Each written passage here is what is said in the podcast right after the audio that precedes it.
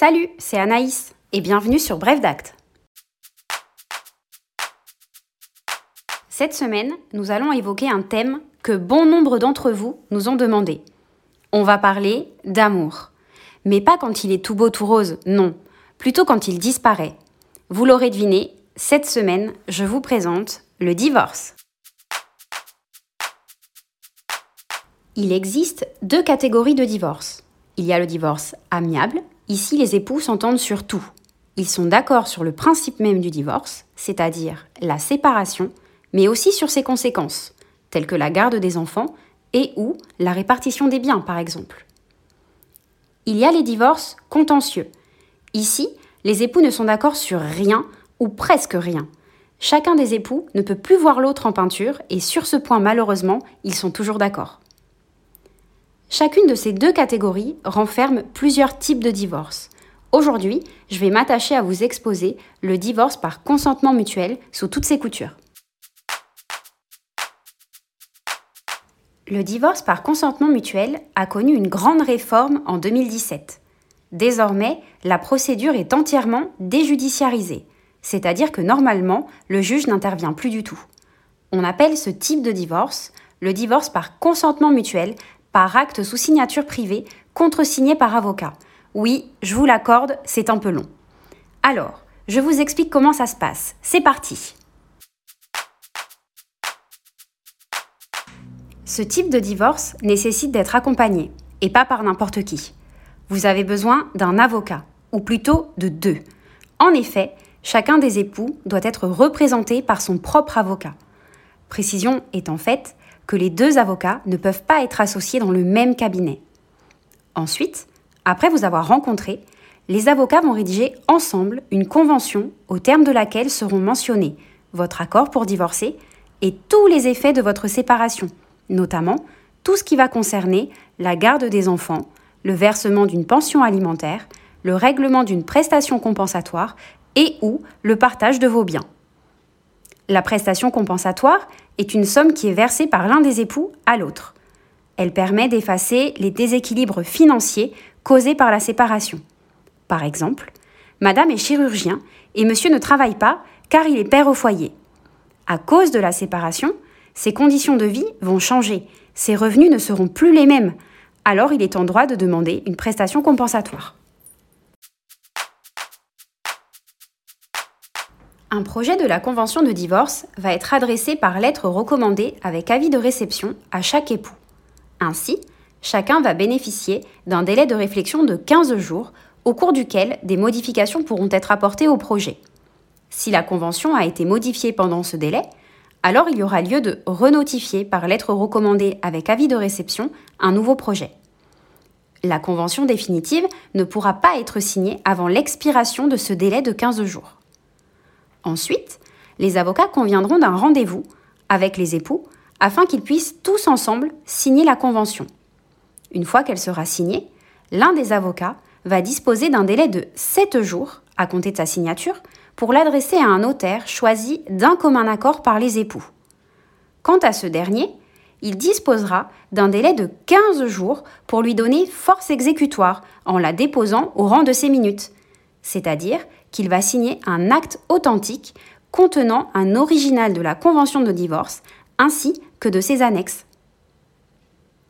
Au cours de son délai de 15 jours, le notaire devra s'attacher à vérifier si la convention contient les mentions obligatoires et si le délai de réflexion des époux leur a bien été notifié.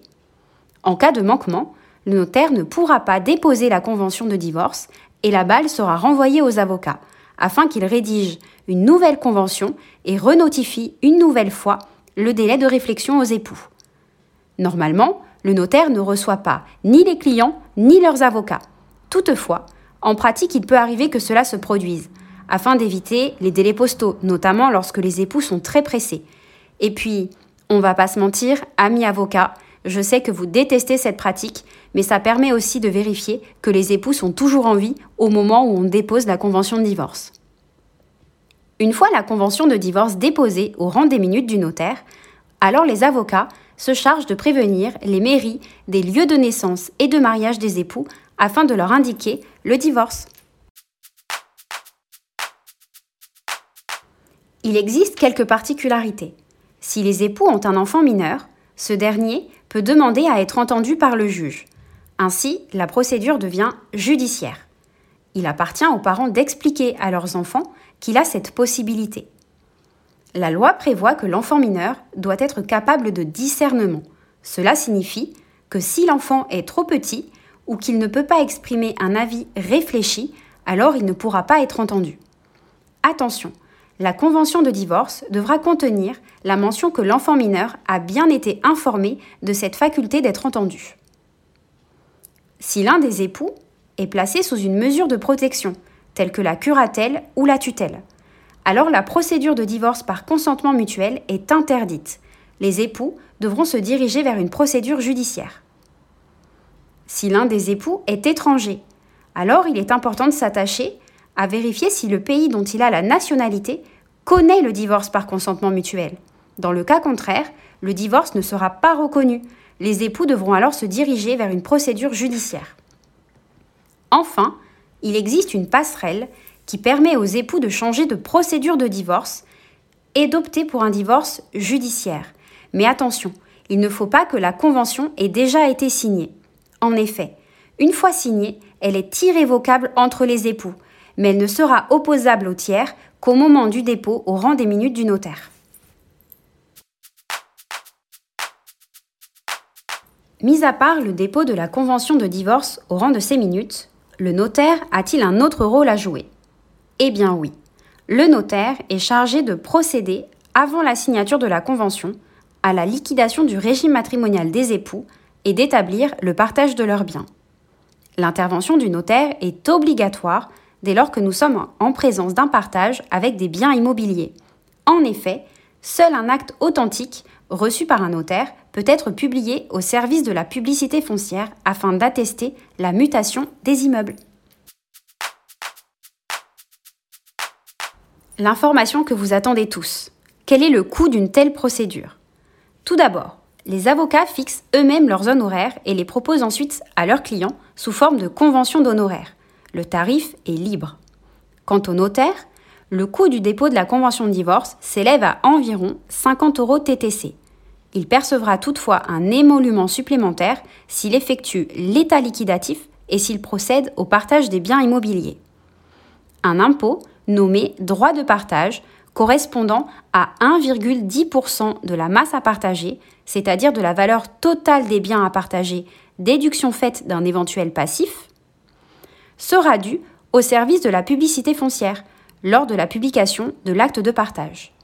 Précision étant ici faite que les époux peuvent sous certaines conditions bénéficier de l'aide juridictionnelle, tant pour les honoraires des avocats, mais aussi pour ceux du notaire. Et voilà, c'est déjà fini. J'espère que ce podcast vous a plu. Vous retrouverez un article complet sur le sujet sur notre site internet.